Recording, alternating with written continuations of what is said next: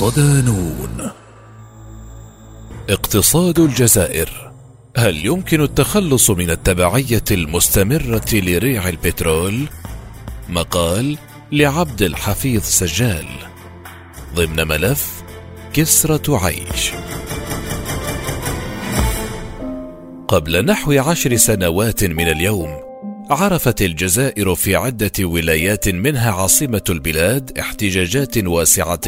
لشباب يعبرون عن رفضهم لزيادات أسعار المواد الغذائية، وعلى رأسها السكر والزيت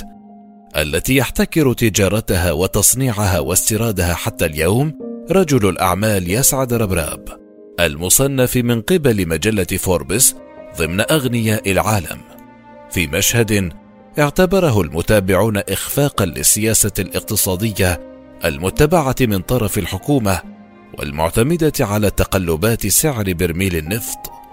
والتي شجعت على وجود قطاع خاص طاغ مخالف لما هدفت إليه المخططات الحكومية المتعاقبة. وبعد 10 سنوات من هذه الاحتجاجات التي كانت ربما الشرارة الأولى التي وجهت رسالة لنظام الرئيس السابق الراحل عبد العزيز بوتفليقة بضرورة التخلي عن السلطة بسبب فشل مختلف المخططات الاقتصادية، تجد الجزائر نفسها تراوح مكانها في هذا المجال إلى الآن، حتى إن القدرة الشرائية للمواطن تنخفض سنويا جراء عدم رفع أجور العمال منذ عام 2012، في حين أن أسعار المواد الاستهلاكية ترتفع من فترة لأخرى. فما الذي ميز الاقتصاد الجزائري خلال السنوات 10 الماضية؟ وهل هو مستمر وفق المنحى نفسه حتى بعد حراك فبراير شباط 2019؟ غير مهيكل. يعتقد الخبير الاقتصادي الدكتور إسحاق خرشي أن الاقتصاد الجزائري من الناحية العامة لم يعرف تغيرا ملموسا أو جذريا منذ عام 2011 حتى اليوم، بالنظر إلى أنه حافظ على وصفه باقتصاد غير مهيكل مثلما أوضح لنون بوست. ويفصل خرشي موضحا أن اقتصاد أكبر بلد إفريقي من حيث المساحة يظل معتمدا على عائدات النفط بنسبة 93%، وهو ما أثر على جدوى المشاريع التنموية المنفذة، مشيرا إلى أنه منذ عام 2011 حتى عام 2014 كانت أسعار النفط مرتفعة ووصلت حتى $130 للبرميل، غير أن المشاريع التي تم تنفيذها كانت دون روح لأن الكفاءات غيبت في تنفيذها. وأضاف أن 10 الماضية عرفت في جانب إيجابي ظهورا لبعض المؤسسات الصغيرة والمتوسطة والناشئة، وتحسنا في قطاع الصناعة الصيدلانية التي ارتفعت مساهماتها في تغطية الاحتياجات الوطنية من 18% عام 2011 إلى أكثر من 55% العام الماضي. لكن هذه الفترة عرفت أيضا تراجعا في إسهامات قطاع النسيج مقابل انتعاش قطاع البلاستيك والزجاج. أما بعض القطاعات الأخرى كالمصرفي مثلا فلا تزال متأخرة وعلى حالها، خاصة مع فشل مختلف المبادرات التي قدمتها الحكومة والخبراء في القضاء على سوق الصرف الموازية التي تزال هي المتحكمة الرئيسية في تحديد قيمة العملة الوطنية الدينار مقابل العملات الأجنبية. وبدوره لا يرسم دكتور الاقتصاد أنور سكيو صورة وردية عن اقتصاد الجزائر، ويصنفه ضمن الاقتصاديات الضعيفة التي عرت حقيقتها ما عاشته البلاد والعالم في السنتين الأخيرتين جراء جائحة كورونا. وقال أنور سكيو لنون بوست إن المتابعة للمشهد الاقتصادي في السنتين الأخيرتين فقط بإمكانه ملاحظة نتائج العقد الأخير من توجه ومناخ اقتصادنا الوطني، ففقدان ما يقارب 10 مليارات دولار ليس بالهين نتيجة تهاوي أسعار النفط واستفحال الفساد والبيروقراطية، ناهيك عن سياسة التقشف التي تعتبر دوما الوجه الآخر لضعف أي نظام اقتصادي تقليدي، أي سياسة حكومة 2014. وأضاف سكيو: لم تسنح الفرصة للاقتصاد الجزائري بالتعافي مطلقا، قبل أن يصطدم بجمود تجاري عالمي أنهك جميع القطاعات الداخلية، وفرض مزيدا من سياسة الإنفاق العمومي والتعويض رغم ضرورة خفضها بنسبة الثلث، وتخفيض مشاريع الاستثمار بالنصف في الشركة الحكومية للطاقة سوناتراك. وبالنسبة إلى أنور سكيو، فهذا الوضع كان متوقعا بالنظر إلى أنه دليل على فشل مشروع الإنعاش الاقتصادي الأول الذي طبق أعوام 2001 و2004، والتعثر الملحوظ للبرنامج الخماسي أعوام 2010-2014 بسبب الفساد،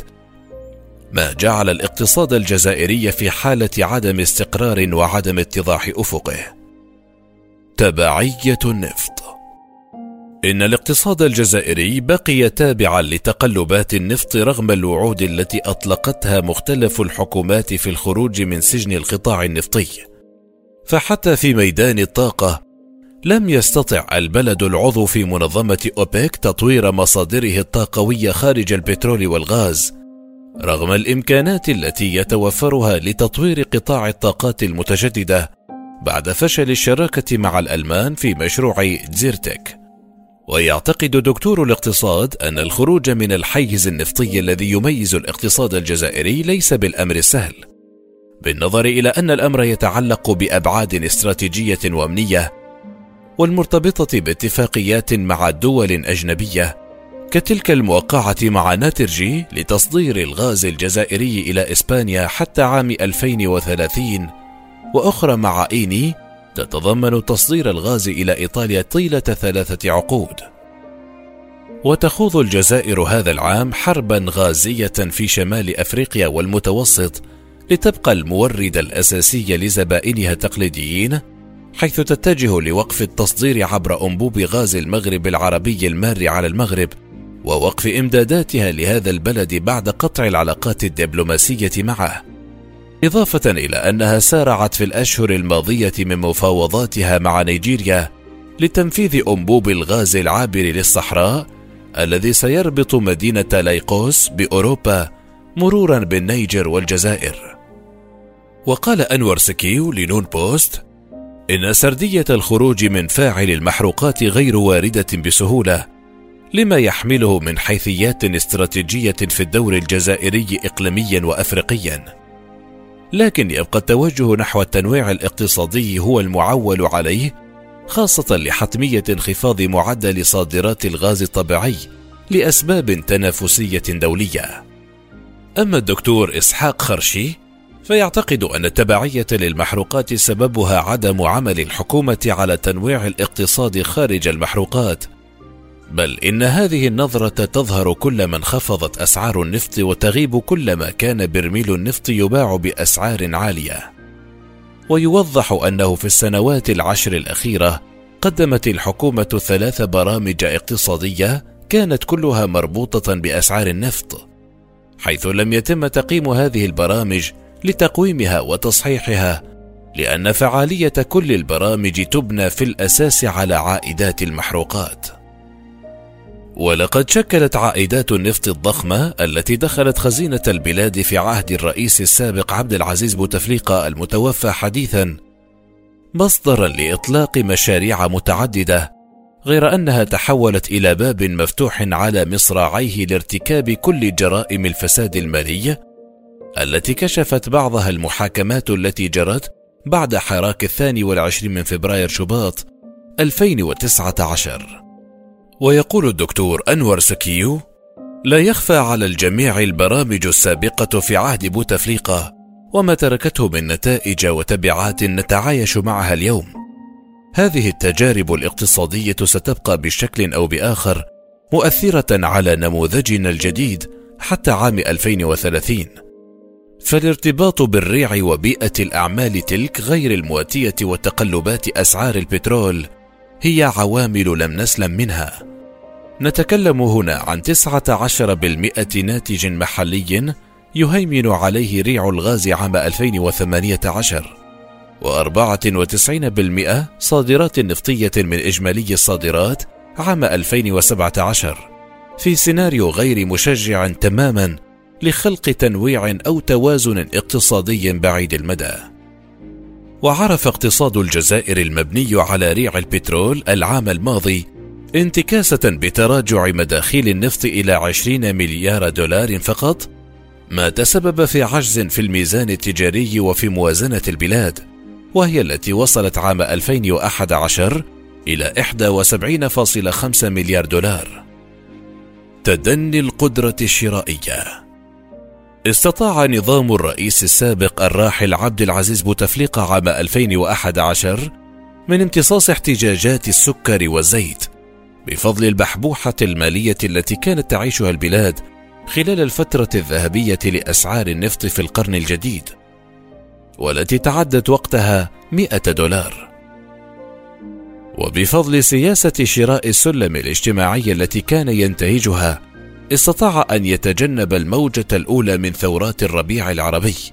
بل كان يفاخر بنجاحه في ذلك، وراح يربط الأمر باستقراره السياسي الذي كان ينسب كله إلى الرئيس الراحل بوتفليقة. غير أن هذه السياسة الاقتصادية العرجاء لم تنجح في كبح ارتفاع أسعار مختلف المواد، خاصة ذات الاستهلاك الواسع، وهو ما أثر سلبا على القدرة الشرائية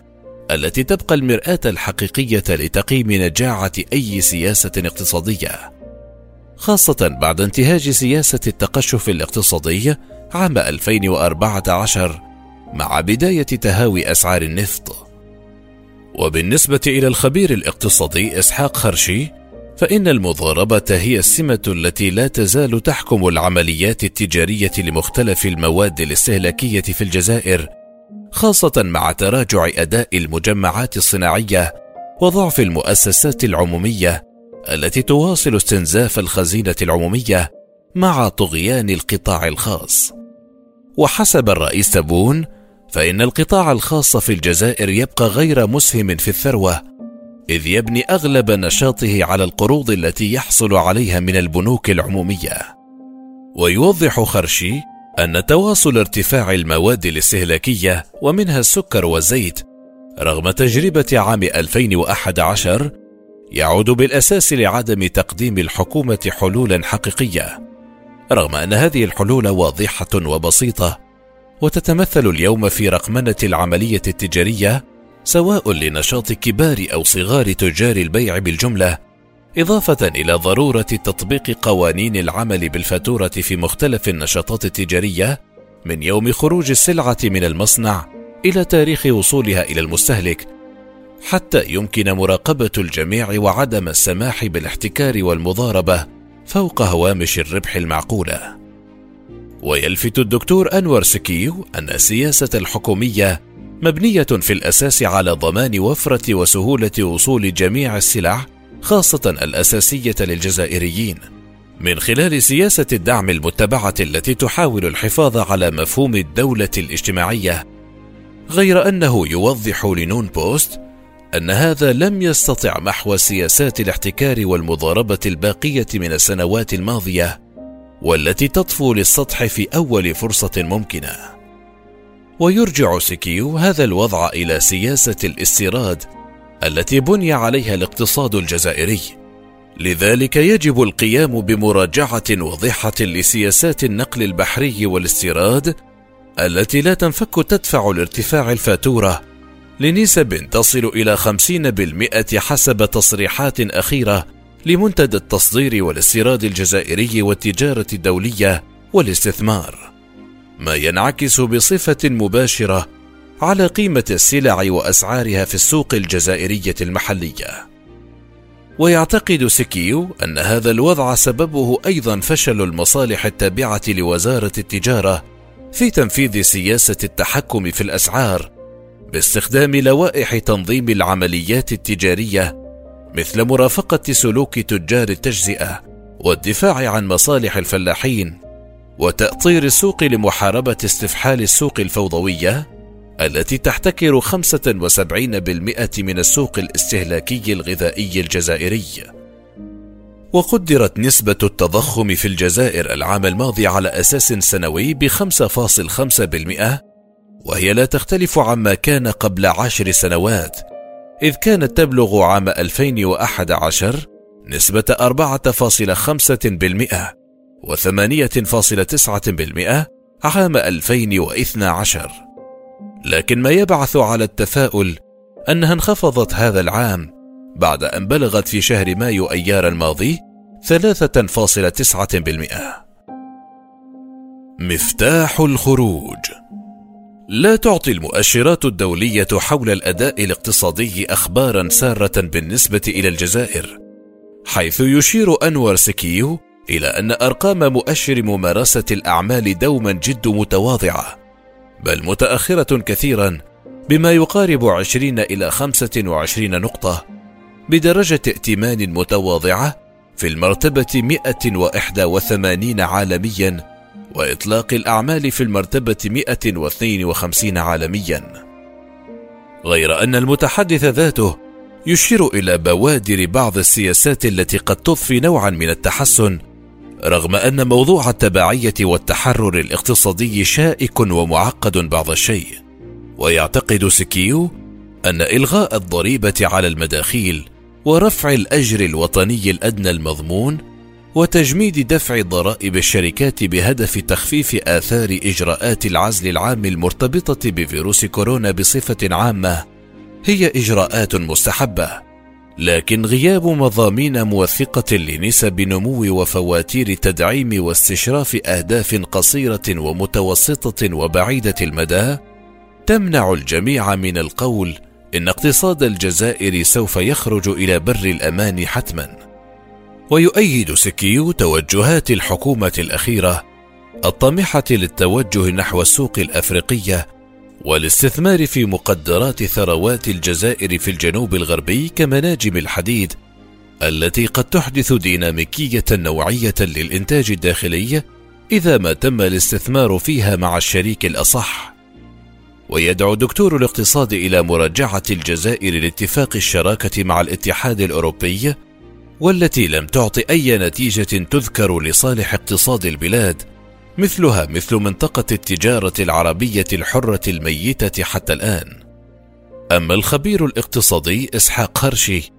فيربط أي إقلاع اقتصادي للبلاد بمدى تنفيذ المخططات المرسومة من قبل الحكومة وضرورة تقييمها، حتى لو كانت هذه الحكومة اقتصادية بامتياز، كما هو حال طاقم الوزير الأول الحالي أيمن بن عبد الرحمن، متسائلا في هذا الإطار لماذا لم يتم حتى الآن تقييم خطة الإنعاش الاقتصادي والاجتماعي التي أتى بها الرئيس تبون بعد عام من إطلاقها لتقويم الخلل وتصحيح الأخطاء لمعرفة مدى التقدم في أي قطاع ومستوى تنفيذه. واستطاع الاقتصاد الجزائري هذا العام تحقيق نتائج مشجعة حتى لو تبقى غير كافية، إذ يتوقع أن تبلغ الصادرات خارج المحروقات 4.5 مليارات دولار، كما بلغت مساهمة الفلاحة في اقتصاد البلاد العام الماضي 20 مليار دولار. بإلقاء نظرة عامة على اقتصاد الجزائر، لا يمكن إلا إصدار حكم واحد أنه لا يزال على حاله طيلة العقد الأخير، بل ربما ازداد سوءا في انعكاساته على المواطنين. لكن يكون من الإجحاف الحكم عليه في السنتين الماضيتين بالوصف ذاته، بالنظر إلى التغيرات السياسية التي عرفتها البلاد وتبعات جائحة كورونا وانخفاض أسعار البترول. لذلك ستكون الحكومة الحالية أمام امتحان حقيقي لإثبات نفسها أنها أحدثت قطيعة مع ما كان قبل حراك فبراير شباط 2019، ولعل الاقتصاد هو أحسن مثال لإثبات ذلك، لأن الأرقام هي أقوى البراهين والحجج.